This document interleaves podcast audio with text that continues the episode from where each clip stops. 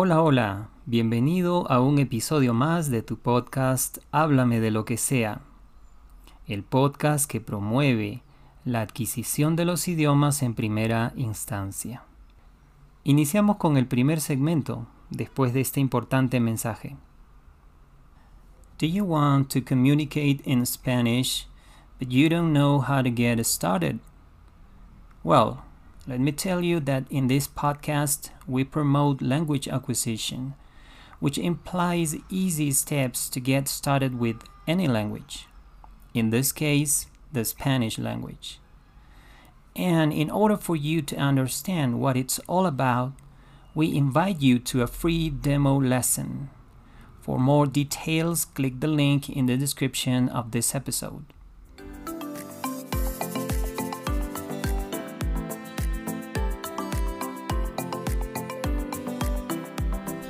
Y bien, el primer segmento de este décimo octavo episodio de tu podcast, Háblame de lo que sea. Quería hablarles sobre una costumbre que no sé si arraigará en la forma de hablar de la comunidad hispanohablante. He estado escuchando en algunos podcasts, básicamente, que mm, se está tratando de imitar la forma de hablar inglesa, porque los que hablan en inglés suelen hablar de los años mencionándolos de dos dígitos en dos dígitos. Por ejemplo, para referirse al año actual en inglés dicen 2023, cuya traducción literal es 2023. Y esto lo he venido escuchando de algunos participantes entrevistados en algunos podcasts.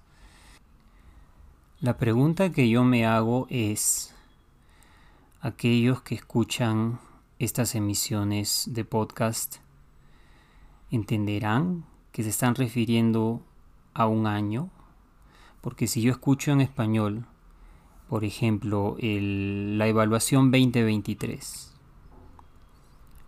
bueno, yo que tengo contacto con el idioma inglés constantemente, entiendo que se refieren al año 2023. Pero me pregunto si aquellas personas que no tienen mucho contacto con el idioma inglés me pregunto si ellas entenderán que se están refiriendo al año 2023.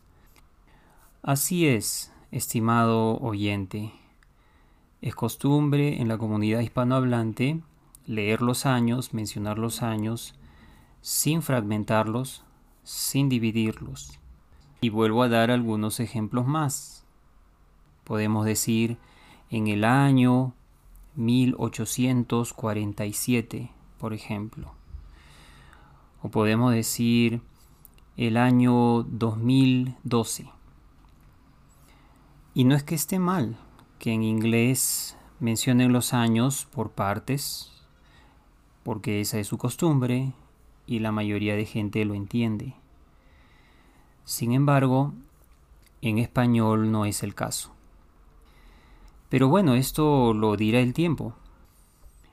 El tiempo dirá si esta costumbre echó raíces o no echó raíces en la comunidad hispanoparlante.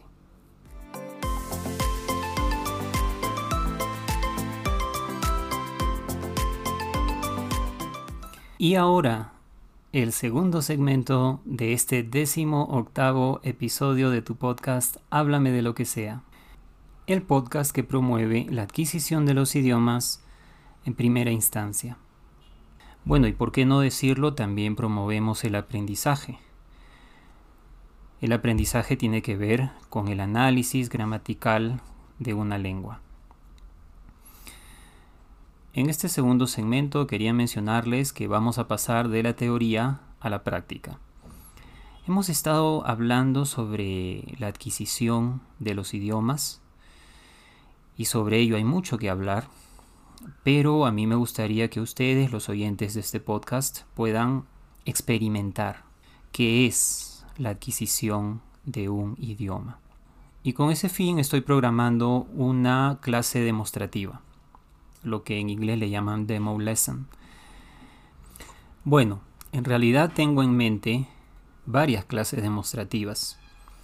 Por lo tanto, te invito a que visites mi sitio web www.hablamedeloquesea.com barra inclinada, lo que en inglés llaman slash, anuncios. Repito, www.hablamedeloquesea.com barra inclinada anuncios.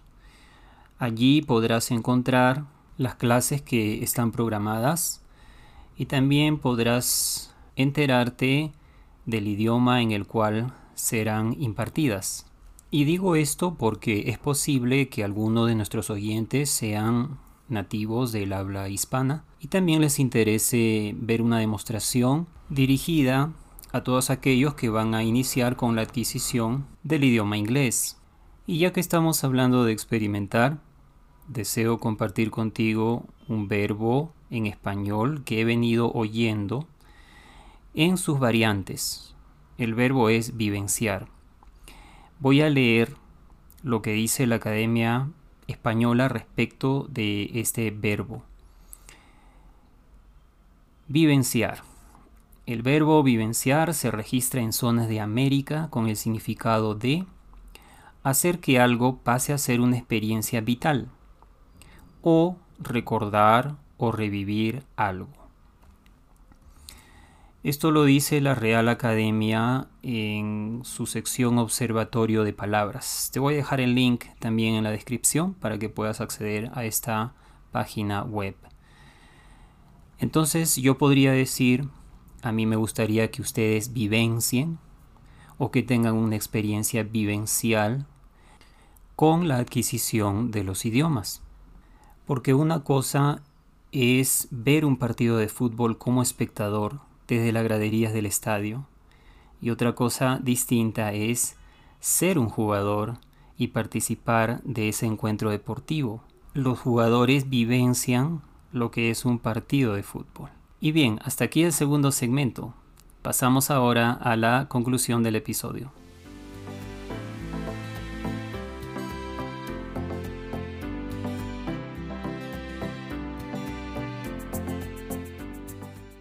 Quiero concluir este episodio agradeciendo tu gentil escucha, agradeciendo a todos nuestros oyentes que nos escuchan desde distintas partes del mundo. Espero que estas emisiones sean para provecho tuyo.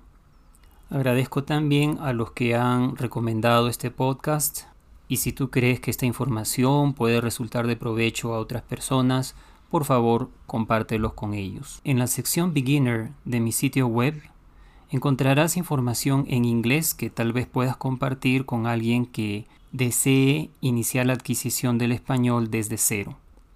Y finalmente, en la sección apoyo, he publicado e iré publicando diversas maneras en que nos puedes apoyar.